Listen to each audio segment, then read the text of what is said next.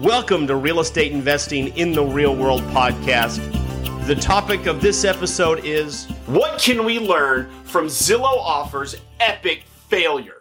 In case you haven't already heard, Zillow just announced that they are permanently stopping their Zillow Offers operation, their iBuying operation, because it's losing so much money. What can we learn from their experience? Well, it's a lesson that I've been trying to clearly communicate for almost two decades, but so often beginners don't understand or believe me in this lesson.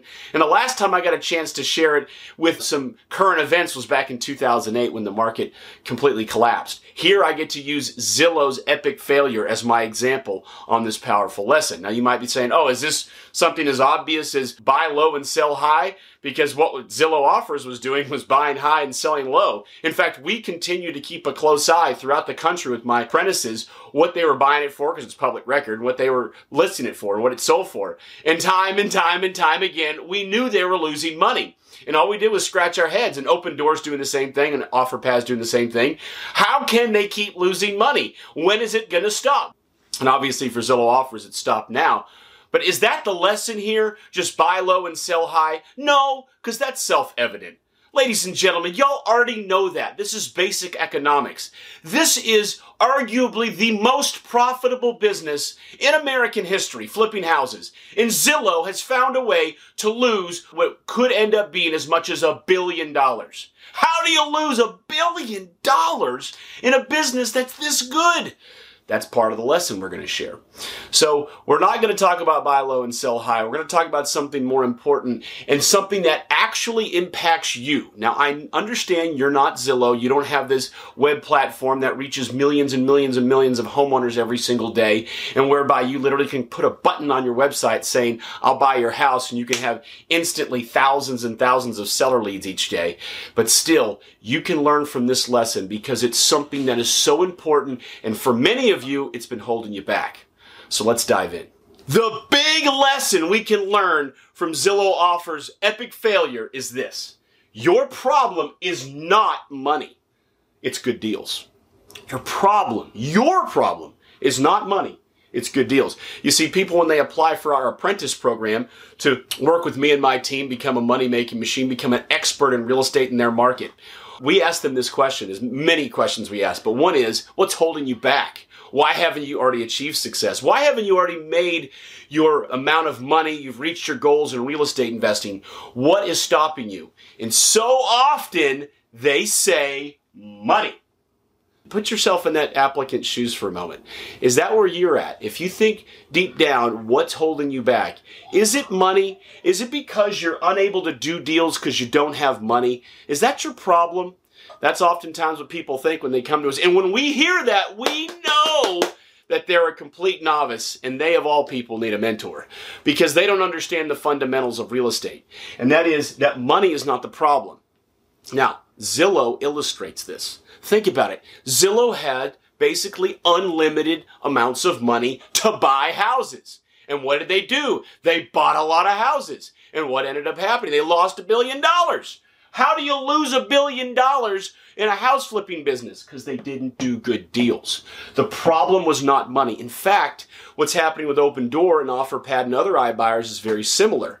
They raised a lot of money and they now need to put that money to work. They need to put that money on the street.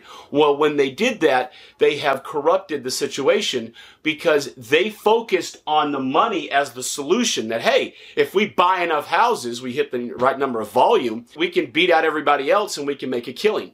They don't realize it's not about the money. It's about the good deals. Now, good deals, let's be clear. This is not just about finding good deals, because think about Zillow's situation.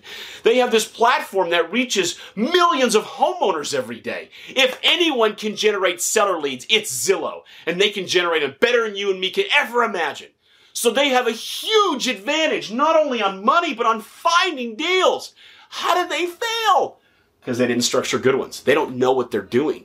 Turns out this is a very specialized skill. Look, I have over a decade of videos on YouTube and I barely scratched the surface on these YouTube videos compared to those that are in my program and all the information I share there. This is a huge body of knowledge. But once you know it and you know what to do, it's incredibly profitable because you know how to structure good deals. So even if you get to that seller, you still have to know exactly how to structure that deal for that property in that marketplace at that exact moment in time so that you don't fail, but you win every time. And you can. But Zillow, they didn't know what they were doing. Instead, they hired a whole bunch of traditional real estate individuals who don't know what they're doing either. And together, they failed miserably. So, if you think that your problem, what's holding you back, is that you don't have the money, you're wrong.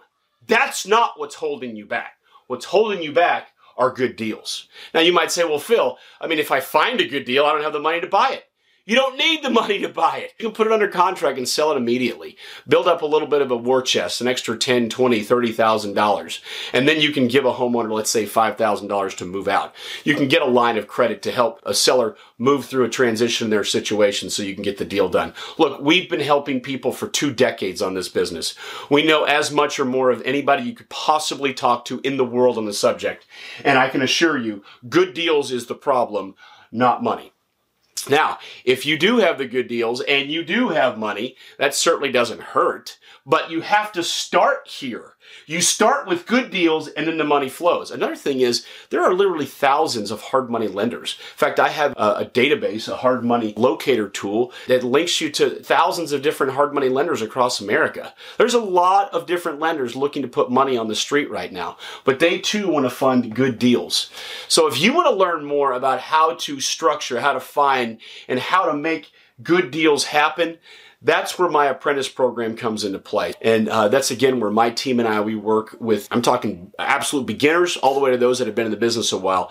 And we turn them into the best in their marketplace where they're making hundreds of thousands of dollars a year and they are living what they wanted to live in their life of real estate rather than becoming an epic failure like Zillow offers. All right, y'all. Well, I'm Phil Pustejovsky with Freedom Mentor. Also, another thing is I have a book, How to Be a Real Estate Investor, like how to really be a real estate investor, not an epic failure. And uh, and I give away that book. Feel free to grab a copy of that if you haven't read it already.